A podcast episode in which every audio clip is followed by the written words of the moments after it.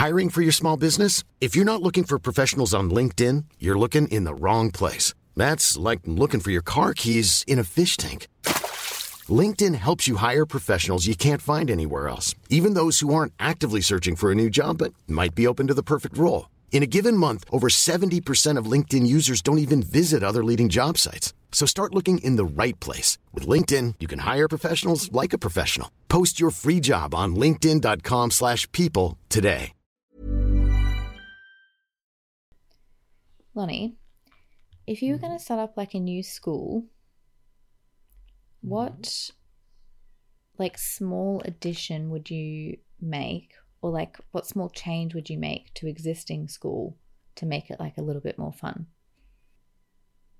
Like you know how in this show they put a slide in?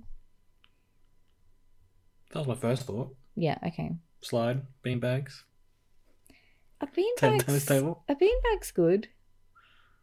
No, they're not. I mean, every time I've sat in a beanbag, I'm like, I guess I'm here for the next four hours because I can't get out of it. I guess this is my life now. The problem I think is they're facing they're looking at all the aesthetics. Instead they have no teachers and the kids just run the school in this this season. That's true. Hmm. What would you do? Coke and the bubblers. Okay.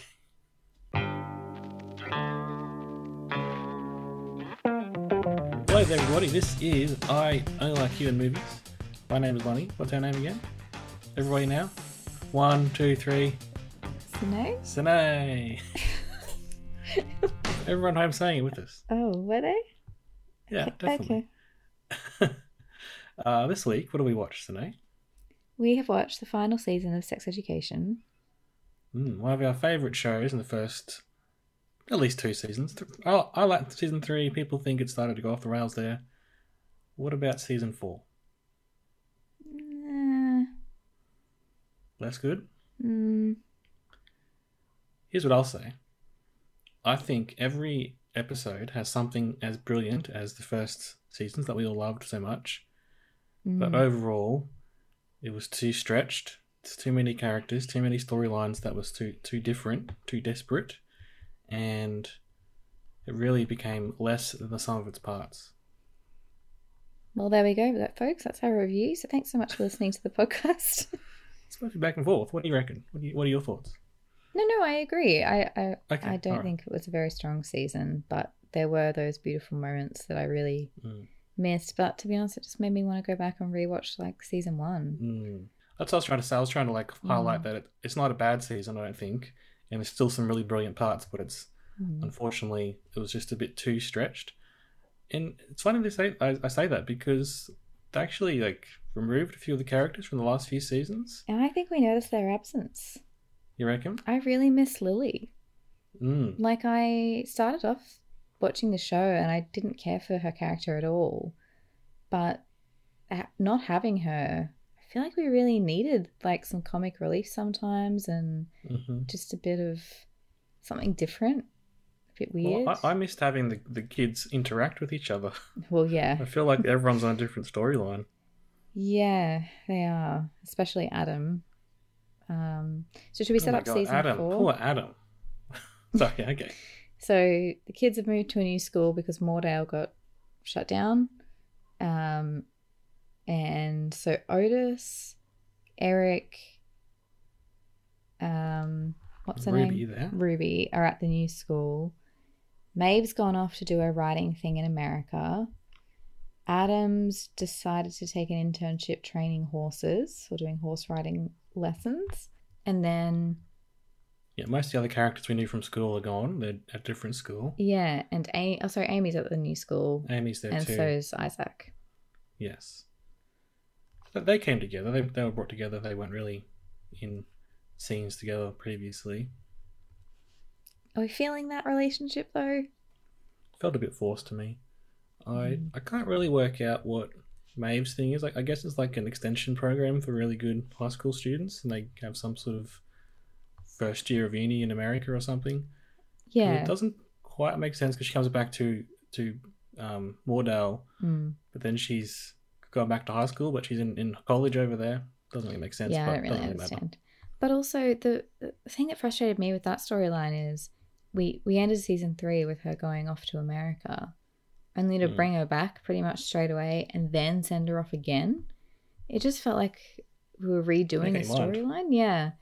Yeah. Um, I think it might have been stronger to have her not come back and decide that no, she's not coming back and she's not being pulled back into that orbit. Mm. But it felt like they really wanted to finish off the storyline with the mum by just killing her off so they don't have to worry about her. I, I don't know. Do we need that? Like, it was nice to have her back so that she could interact with everyone, which I assume Mm. is the reason for why they did that. But I don't know. I just Well, I, it felt weird. the way I would have, I potentially would have done it is have her be there, but it's just like a, I don't know, a three month course or something. And so then when she comes back and it's supposed to be for good, she's got itchy feet. She's had those other experiences that the other kids can't Yeah. um, relate to. And then she's, because she's seen what, what's out there, she wants to go off, but then they all stay. hmm Because the way it was, it was felt a bit forced that.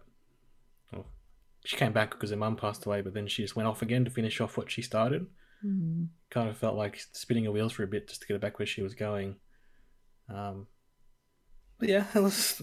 I mean, that's when the the relationship between her and Otis is still good, and there's some good scenes between them. Yeah, yeah. It's very reminiscent of normal people, the ending, um, which just reminded me of how good that show is. And fortunately, you know, you compared it to something that was a bit better. But I, yeah, I just didn't really. I love Maeve and I love seeing her interact with everybody. You just dropped out, so I don't know what you said, but I, I, I think that's great. I was just saying What? that the ending's very reminiscent of normal people. That's all. Wherever you are, it doesn't want you to talk about normal people because every time we talk about it, it drops out. Every time you mention normal people, you're gonna drop out. So never, never mention it. I'll never again. mention it again. Sorry about that, everyone. We had some technical difficulties. Hopefully, I can talk again now. I'm not going to mention normal people. I think the one of the biggest issues I had with this season was this sense of whiplash between scenes. So the show has very short episodes, which is great, and normally the the writing has been really tight, and we've been able to get through everything. But for some reason the balance that they seem to have struck in the first three seasons just wasn't here in this final season between pathos and, humor like it's a comedy show.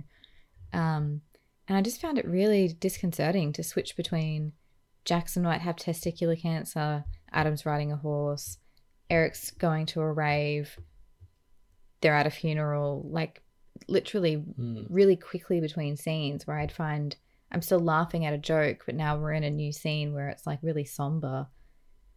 And I wonder, my my proposed solution for this, I- I don't know if it would have helped, but perhaps similar to how the bear was structured, in that certain characters got an episode to them. Is it Marcus when he went overseas to do his Mhm. his training? Perhaps we Even Sia has her own episode where she's going around town looking at different restaurants. Yeah, like it's just a different approach, but I think it might have been more helpful here to have Adam's storyline perhaps play out because he's so, you know, disconnected from the rest of the show, Mhm. really. Have that storyline play out in an episode. So we don't need to keep coming back to nothing happening. Um and I just yeah, it was just a bit too disjointed and similar to Jackson's thing about the testicular cancer and then his parents. Like, I don't think there was enough in those two storylines to do a sprinkle throughout each episode, really. Um, because it felt like each time we returned, it's like Jackson's freaking out. It's like, okay, well, what, are we progressing at all, or is he still freaking out? Like, what's the next step in the story? I guess. What do you think about that? Did you feel a bit of emotional whiplash being knocked around? Absolutely, and it was definitely stretched out too much. Like, Mm, look how many times we have to go back to Adam at the farm. We sort of know that plot, what's going to happen. yeah, He's going to be bad at first. He's lying to be there. yeah. He's sort of got to start talking to the, the girl. They they hit it off. Mm, He's going to muck up somehow. Then finally he's going to get back, and it's all going to be okay. They weren't doing enough to to um, I think to have that in every episode. yeah. As you said, it could have been one episode. Uh, to be honest, given he has no sort of impact on the rest of the plot, How you could not, you. not have Adam at all. How dare you? I'm, ju- that's what I'm saying. he's not connected. It's actually when the scene when he comes to the funeral, Yes. With which I didn't even think he was that close to Maeve, so I'm not really sure so. why he's there. It's just there because we wanted to see all the characters in the same room, I guess. Yeah, I, I get it. Um, and he talks to Eric. Yeah. He's just like, "Oh, I've missed you so much," and Eric doesn't even say anything back to him. He's just like, No. "Mm-hmm, uh huh." Uh, it's very strange that scene. Like it was a good scene, but it, it was so contrived to get them in the same place because Mm. naturally their their storylines have diverged because then they're not they're not really friends or, or close anymore. Yeah. So to get them back in, together was was a bit of a, a bit of a stretch. Mm. I think everyone loves Adam, I, I feel like the show loves Adam because they've given him probably the most dramatic character arc of, Mm. of all them all. Mm. That said, it has been the sort of the same arc every season, but it's been quite quite dramatic with his dad and whatnot. So uh, to me, it kind of felt like they wanted to have him around, but like they just couldn't figure out a natural way to fit him into the plot. So he got his own plot, Mm-hmm. which, as you said, could have been resolved in a spotlight episode. Mm-hmm. Or maybe have some way bring him back to the school, have him be at the school somehow, so he is still interacting with all the kids. Maybe he's, I don't know, bad idea, but he's a groundsman or something, so he's there some Mm. way, you know. Yeah. Um, it just felt like he was totally divorced from everything else that was going on, unfortunately. And I even sort of felt that. I mean, kind of every character felt like they're on their own journey. Yeah. Maybe the whole season could have been spotlight episodes. Just each character gets an episode. Yeah. I think, you know, they found a way for Michael to be involved in the new school, his dad, which Mm. that felt contrived to me. Like, why would an ex headmaster do substitute teacher work but then still be so involved in the school? Like, that just, I didn't really understand that. Well, it was weird that he was the only teacher we sort of saw because the That's teacher was so yeah. integral to the plot of the last school. Yeah, and a I lot of missed those them teachers, too. the music was- teacher, the yeah, English teacher, when they came back for the funeral, it was really like, Mm. um, which like showing what you've lost. Yeah, basically, and ugh, that really Yeah. annoyed me. The song, the song thing, it never works out in a show where people sing along at a funeral. I think the only time Oh it's worked God. out is American Pie, when they sang Madonna sang the American Pie song for whatever that movie was that I always forget. Um, yeah, I so the the main the there's sort of one overarching storyline to this season, I guess, which is that Otis has moved to this new school he's planning to become a sex therapist again like he's really enjoying that and he's found it his Mm. his niche and there turns out to be already a sex therapist at this new school named o and the whole season is pretty much them sort of like back and forth thing of who has the rights to be the sex therapist at the school and like this battle between them i guess Mhm. So it already strains credulity a little bit that Otis himself is a sex therapist. yes But I think they made it work in the first few seasons because it was hidden. It was like Mm. something he helped kids who, who were sort of on the outer and had nowhere else to turn to, right? It was a side project, and, he was only good at it because his mum was a therapist as well. Crucially, Exactly. And the the funny bit about it was that Maeve used her street smarts to make money off it, and that's Yes. sort of that, that that's why it was funny. It Mm. worked, right? I, I think what they were trying to do, I, I like I like it in theory. On paper, this is really funny, right? hmm That they go to a new school that's more accepting. So what Otis used to do in the back sheds or the back toilet block hmm now is accepted and promoted, and everyone's very sex positive. That's Mhm. funny.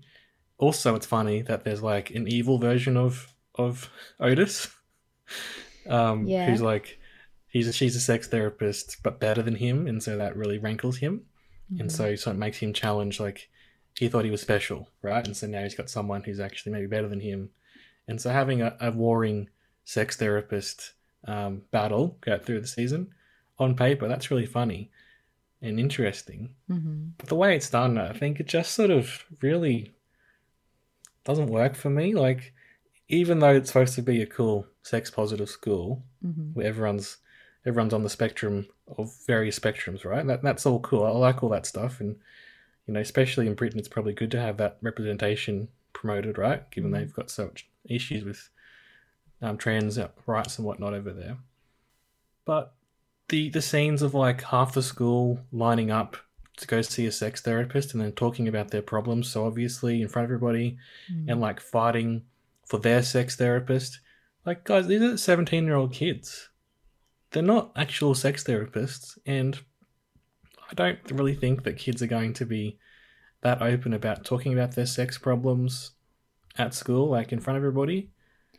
Even in the most sex positive school, aren't these teenagers with, they've still got hang ups and insecurities and stuff. And one last thing I'll say, I'll let, I'll let you talk, is like a lot of their problems are just like something you could Google as well. So that was the thing about Otis is that he had that bit of extra stuff, you know, that he was Mm. able to talk them through their problems a bit more. But a lot of stuff, I think, like, and I guess it goes to the heart of the show, is like, you know, why, why aren't these kids, if they got a problem, why are they lining up and making an appointment to go talk to- to another kid at a school when you just Google on your phone, right? Yeah. I think because, yeah, the problems that Otis was getting turned out to be more psychological problems. It was it was like it started out as a, a root sorry, it started out as, you know, my girlfriend doesn't want to have sex with me. And mm. then Otis would like figure out that that's actually because you're pushing her away because you had a this experience when you were younger and you don't really want a connection to someone or whatever. You know, I'm just, you know, making up something here. But the point is that he would Mhm. he would uncover the psychological background to whatever the sexual issue was that was that was presenting itself. And it wasn't really what it is this season, which is like, I have an STI, what do I do? You know, which are Googleable things.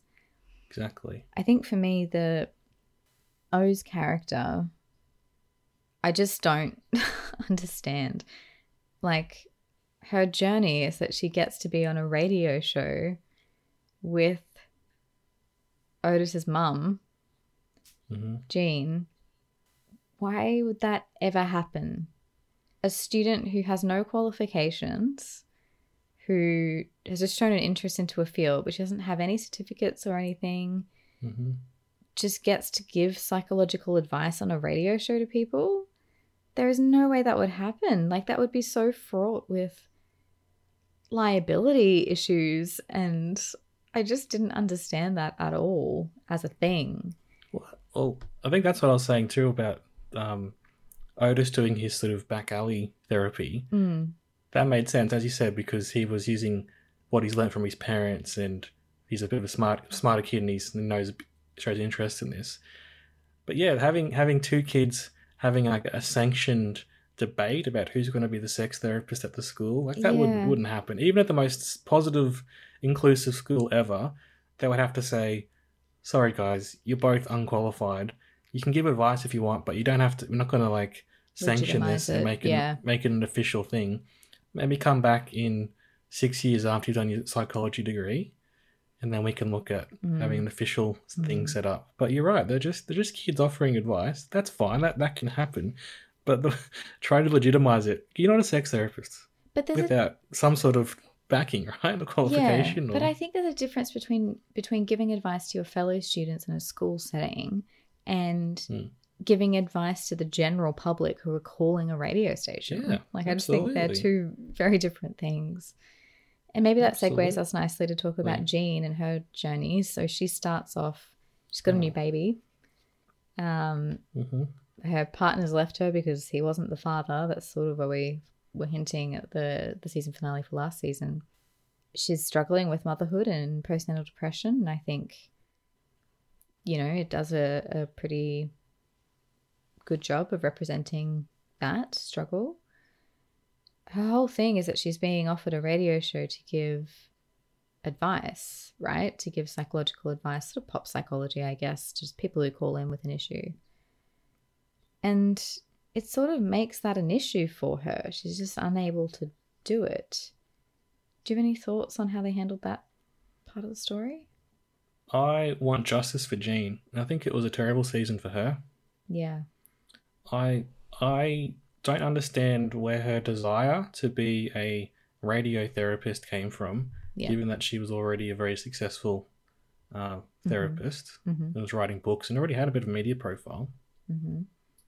They they try to explain that that she'd sort of given up opportunities in the past to help raise or to raise Otis, and then while her husband went off and got the media career. Felt a bit late in the day to have that be her her main desire. Yeah. Um, but what you just said, even the even if she is sort of she's going through her own depression and she's got a bit, you know, her brain's a bit scrambled because she just had a baby.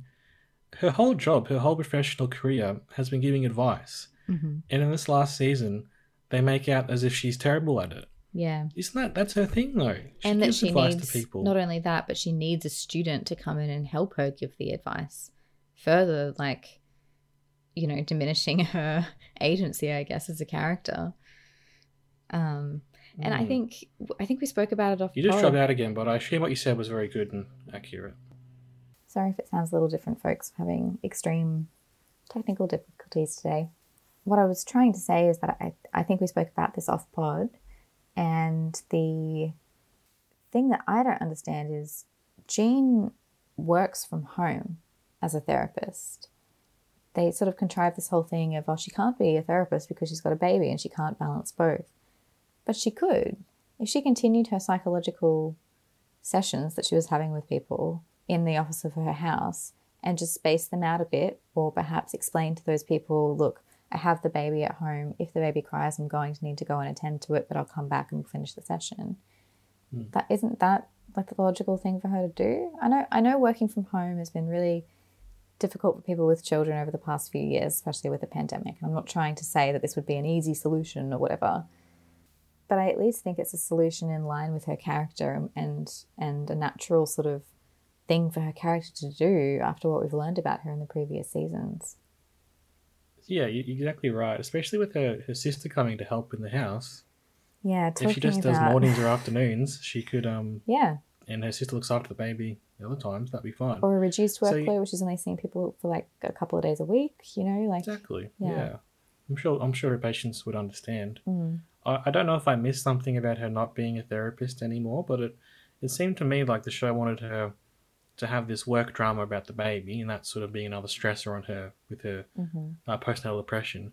So they had to contrive a way for her to have a job where she's got a boss, and the boss can put pressure on her, and then it's a job where her she's affected by what's going on, and so she's not doing a very good job, and that feeds him back into her depression, right? Mhm. But to do that, you had to forget that she's a therapist, where she's her own boss and Yeah. she can set her own schedule, and also pretend like she wouldn't be very good at giving advice when that's been her whole job, and we've seen her do it plenty of times in this show. and successfully And I think, as you said before, absolutely. As you said before, I think I don't know if it was recorded or not, but you said something about O, o comes on, Mhm. and O is like a better therapist than her, yeah, and they don't make it a thing like like O just says like the stuff that you would learn from a quick Google, like she's just giving superficial advice, which I think you could potentially that could be a thing that she's found out to be giving the most generic, basic advice.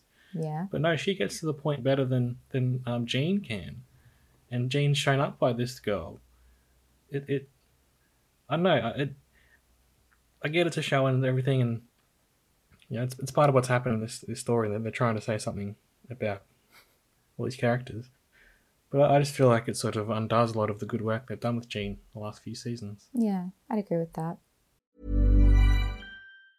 If you thought the only way to get a more defined jawline with natural looking results was through surgery, think again. Juvederm Volux XC is a non surgical injectable gel filler that improves moderate to severe loss of jawline definition and can help you achieve natural looking results with little downtime. Even better, this improved definition lasts up to one year with optimal treatment. No maintenance required. Improve jawline definition for a smooth, sculpted look with Juvederm Volux XC. For important safety information and to find a licensed specialist, visit juvederm.com. That's J U V E D E R M.com. Not for people with severe allergic reactions, allergies to lidocaine, or the proteins used in Juvederm. Common side effects include injection site redness, swelling, pain, tenderness, firmness, lumps, bumps, bruising, discoloration, or itching. There's a risk of unintentional injection into a blood vessel, which can cause vision abnormalities, blindness, stroke, temporary scabs, or scarring. Talk to a licensed specialist to find out if it's right for you. I'm Sandra, and I'm just the professional your small business was looking for. But you didn't hire me because you didn't use LinkedIn jobs. LinkedIn has professionals you can't find anywhere else, including those who aren't actively looking for a new job but might be open to the perfect role, like me. In a given month, over 70% of LinkedIn users don't visit other leading job sites. So if you're not looking on LinkedIn, you'll miss out on great candidates like Sandra.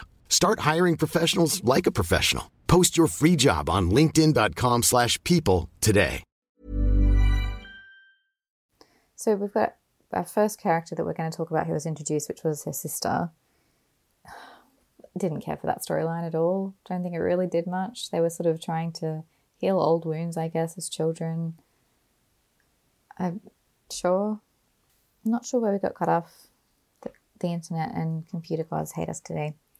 Um, let's move into talking about the first introduced character, which is Jean's sister, um, who seemingly only exists to mistakenly fall in love or have a connection with the father of um, Jean's baby, Mm. Joy. Uh, did we need that as a storyline? Well, especially not when it's not resolved. No, it wasn't It's at it's all. like hinted at resolution, I guess you could say. Hmm. Um, yeah, and they, they and they also put in some sort of last minute um, backstory to give some pathos to their relationship, Hmm. um, which I think was handled pretty well. It just felt a bit late in the day Hmm. for that. I just think in a in a show that has really short episodes and we've already got so many characters, I don't think spending time on Jean's sister was something that really enriched the narrative or or made things progress. I Um, don't think so. I think um, I, I preferred Jean playing off um, the ex the other partner. Yes. Um, so yeah, that was a bit of a shame that he wasn't around anymore. Yeah. Um, we also forgot to mention Viv and Jackson are at the new school as well. Um, and that's nice to see them be friends and, and have that Yeah. friendship. That was really I lovely. love their friendship. Yeah, that was really sweet. However, Hmm. they introduce a love interest for Viv named Beau, who is just a sweetie pie at the beginning. Really smart. They bond over like schoolwork together. Um, I think the you know bringing your friend along to the house so you didn't seem like you were too keen. Like that was really lovely. That dynamic. But it felt like in the third act we got completely sideswiped by the fact that oh he's emotionally and physically abusive. What? Hmm. Where'd that come from? and why? I I have to assume that the idea there was that people can appear nice on the surface, but then they will Sure. they can turn, and they, the coercive control can be from anybody, not just like the people who were dickheads from the start. It it felt really sudden though, and I, I don't think they handled it very well. It felt like a how to guide. Viv's speech to him was like, This is what you should do in this situation where you're confronted with Yeah. this. And I just didn't feel very true to character at all. Yeah, and I, looking back, I think there was a bit of um, groundwork in the fact that we thought at first he was just concerned about Viv and Jackson being more than friends in a sort of classic, Yeah. you know, mishap in a rom com sort of thing about the best friend mistakenly hmm. thinking they're together. But you're right, and I think, unfortunately, in my memory, the first two seasons, and, and season three to a large degree, were able to handle the social messages in a sort of natural way. Yeah. In season four, it felt very preachy. And I feel weird saying that because I, I agree with all of the, the Yes. preaching that's going on. But narratively, it felt yeah. forced and and a bit cringy. But Yeah. at the same time, I, as I said, I, I agree with the messaging that's going on, so it's hard to criticize it. Yeah, so you're talking about um, the introduction of, of the coven. Um, Yes. well, in, in that in that scene as well about yeah, Mm. standing up for coercive control, that was brilliant stuff, and that's a good message to send people. But it felt all of a sudden that we're not in a, a drama made for teens and adults. It's kind of felt like we're in know, play for children. yeah. Um, can you remind me of the names Abbi and Roman? Um, it's a tough thing to talk about because it's a, a sensitive topic, and I don't want to come across as that I'm not being inclusive. Um, I agree with you, 100% support all the messaging that was coming across. Um, I think it was pretty incredible to have a sex scene between two trans people. I think that was a, bold choice for this show to do, and this show has, you know, made a lot of bold choices in its time, and they've all paid off. So I thought that was brilliant. I think the difficulty I had is that it's tough because I understand why it's there. A show like this, especially coming out of Britain at a time like this, you sort of need to go a bit further or push it a little bit more. Like, I completely understand this sort of reaction to the cultural conversation around trans people and around human rights, essentially. I guess I, I think we spoke about this off pod, but I think the, the thing is, I think people who are watching Sex Education season four are not the people that you need to be talking about basic human rights with. I I don't it felt very preachy, I think, because I would argue that the majority of the audience watching this show agree and support it already. So we're like, yeah, why is like let's move on. Um, mm. and I just I think it was tough as well. They made Abbi and Roman very unlikable characters. And I was sort of waiting for a comeuppance thing. You know, Abbi the whole time is she's talking about, um, you know, no gossip, but she's the biggest gossip and how inclusive she is, yet she shuts out Aisha from certain conversations as well. But that storyline didn't really go anywhere. Um, and I just, it, yes, trans people can be complex characters and do good and bad things. I'm not saying that they need to be a pillar of like, you know, perfect behavior or anything, but I think that affected my ability to connect with the characters for sure because they were in opposition to characters I was already aligned with. Um, and I just. I, I mm. could I say something? Of course. That I, I liked the fact that they were complex characters, and that that actually made it more interesting to me. That yeah, they they themselves are preaching kindness and and, mm-hmm. and inclusivity while not practicing it. That that was interesting. Um, I think the problem was that there was no synthesis at the end. Mm-hmm. There's no catharsis really of all the characters coming together and having dealt with their problems. There's like one brief scene when they're looking for Cal, when they finally sort of open up to each other. Yeah. But like, you know, the fact that they've they've um, had to put a wedge in between Eric and Otis there's no scene where they sort of really all come together. You know, they, they, there's hints at it, and I think that's what they're trying to do, but it didn't quite work. I don't think because they come in, they upset the the narrative. And this is all the new characters that I'm talking about. Yeah, they upset what we've done for three seasons. Doesn't quite get resolved very well. I don't think. No, I agree with you. I the Eric and Otis having a fight, which happens every season, and it's always due to them not communicating properly. Do we have mm. to keep doing this tired trope of they've got to find a reason to be separated and then find a reason to be friends again? It's actually happened every season. Like, why can't they I, just be friends? Why can't they just have a good friendship? You know? I think it was interesting that what Eric raised is like, we don't really talk about the fact that I'm black and that I'm gay. We yeah. just sort of. But then they're like, yeah, we don't talk about that and, and that was it. Continue to not talk about yes, it. exactly. they're, exactly. They're like, we'll be friends again, but we just will. Yeah, that that's still an issue that we haven't really dealt with. Yeah, and to be clear, I, I don't think the show was only heavy-handed with its treatment of trans themes. I think the most egregious scene for me was um, when the lift breaks down at school and Isaac, who's in a wheelchair, can't go up to his classroom to take a test. Firstly, mm. why are you having a go at the maintenance lady or the cleaner? Like, she's it's not her fault. Firstly, she's helping you, mate. But they have this big rallying cry about the whole school's going to protest until the lift is fixed. And it's like they're going to fix the lift like they have every other time. but it will be fine. But they give Isaac this sort of very preachy monologue of, and this is why it's systemic failures, why I'm shut out from these sorts of things, and society needs to you know, understand people with disability. And everyone's like, yeah. And again, like, I totally agree. But what was that doing as a line of dialogue in a show? like, I just. I think the worst part for me in that scene was when, I don't know if it was Isaac or someone else said, people aren't the problem, it's the system, yes. it's society. Like, that's again, what I was trying to paraphrase, I'd, yeah. 100% agree. Mm. Um, I, would I'd like that on, on paper again. I think that was a good idea for a story. Execution wasn't very good.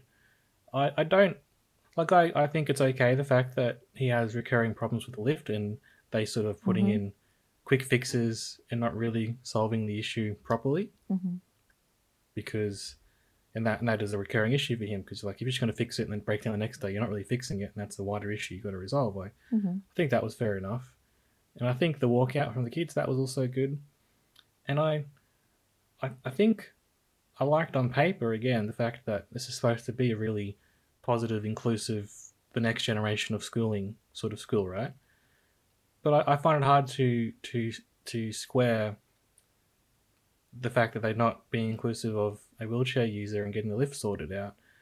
I- suppose the idea there was that on the surface there are all these things they're, they're preaching all these positive um, affirmations but then on the day-to-day stuff they can't even work out the lift right? That that's the idea. Hmm but it doesn't go any further than that.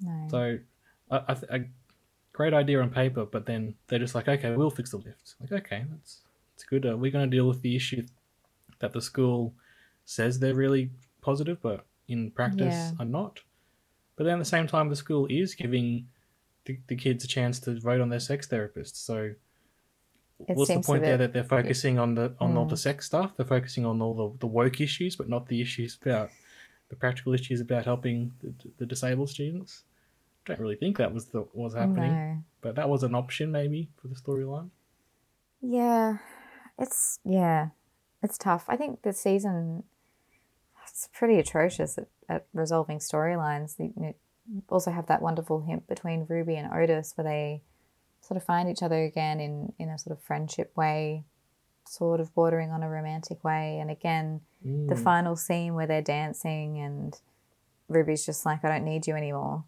It's like, oh, is that where we were And heading with it. that storyline? Okay. she tells him to piss off and that's about it like Yeah, I thought What? we the whole point was that they'd grown and that they realized they could.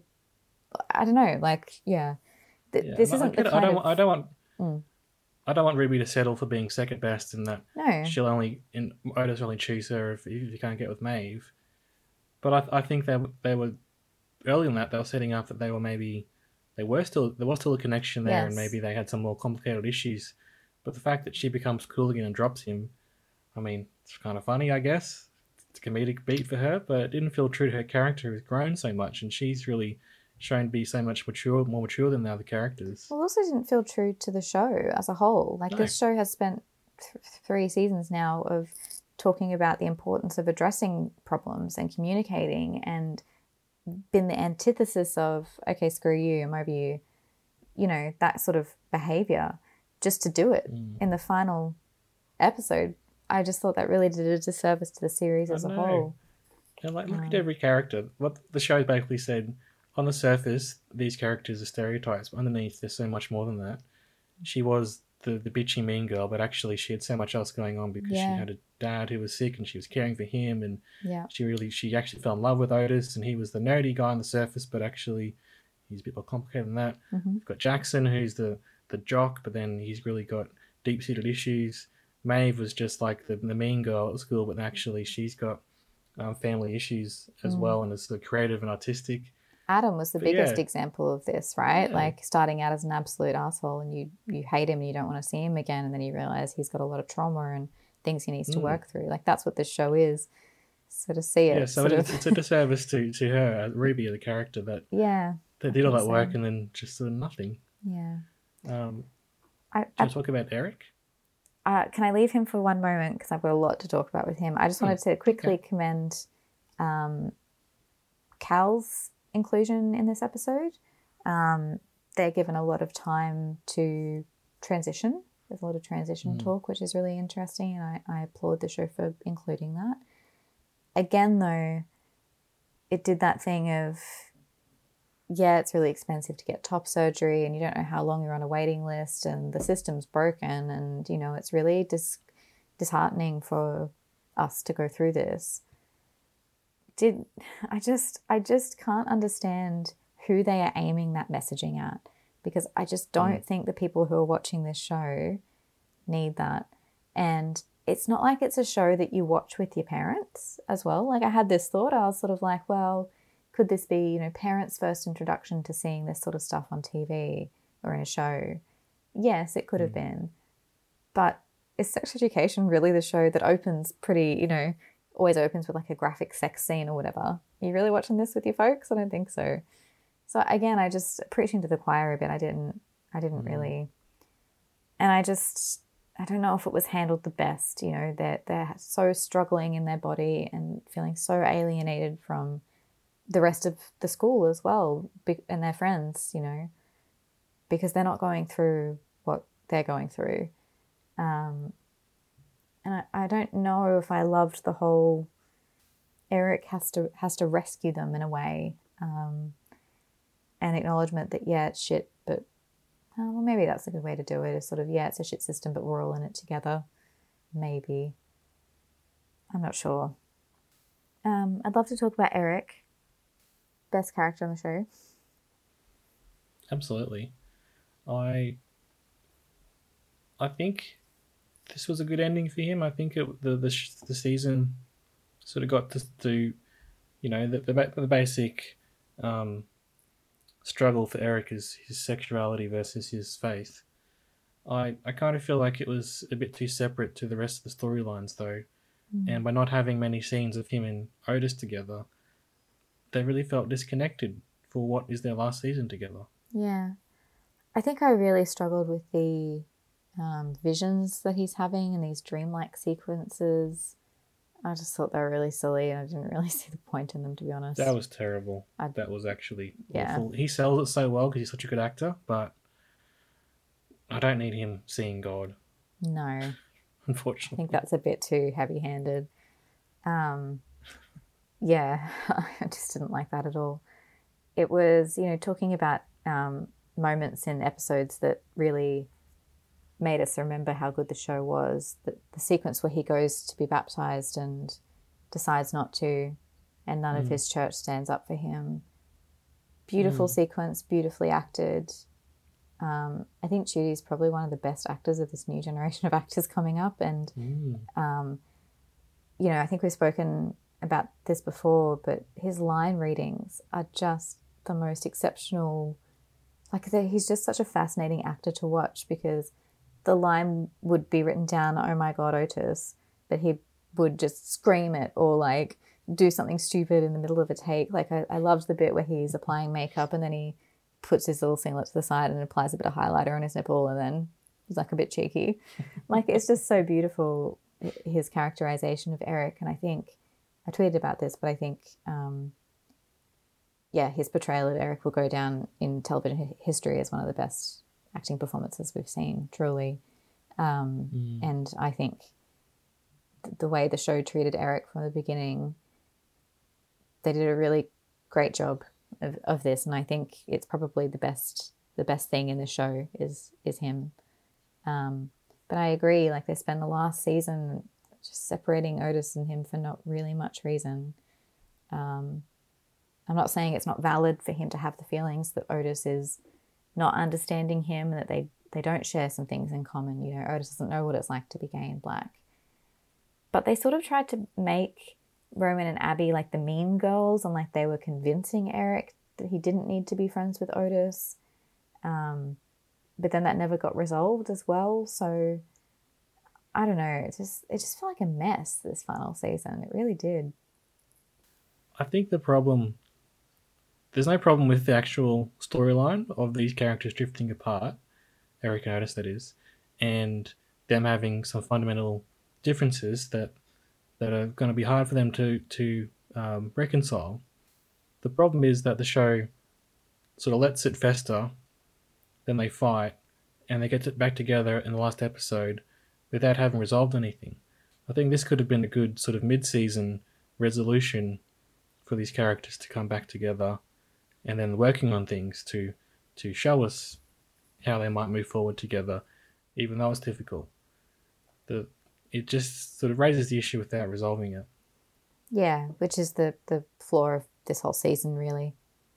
before we wrap up and we haven't a lot of issues so if we wrap up pretty soon i think the Maeve stuff as we said wasn't handled very well. But again there was some great scenes within that and their relationships. The the scene where they go to the first take gets ruined at the movies. It was hard to watch for us as movie lovers, but it's pretty interesting that doesn't quite work out for them. And then the final scene where they, they finally have sex and then that's a sort of their goodbye. That was very sad. Um, but I think handled pretty well. Um, I think that's just a sort of shame the way it sort of all shook out for all the characters. Bit of a ending with the whimper rather than the bang. Yeah, for sure. Okay, rating time for the season and then overall, the whole show. Season, I'll give it two and a half. I really don't think they did a great job of much. Um, Show as a whole, probably four stars. What about you? Okay. I, I'm doing the season two stars, but four overall. Yeah. All right. Well, thank you for listening. We've got lots of other podcasts in the back catalogue. You can go investigate. Looking forward to seeing Ncuti as Doctor Who soon. It's going to be fun. And I, I guess want to see where these actors go because it's been a real, um, yeah, real snapshot of who's next coming up in, in Britain. Hopefully, they've all got big long careers coming up. Yeah, for sure. All right. Thanks for listening. We'll see you next time. Goodbye. Bye.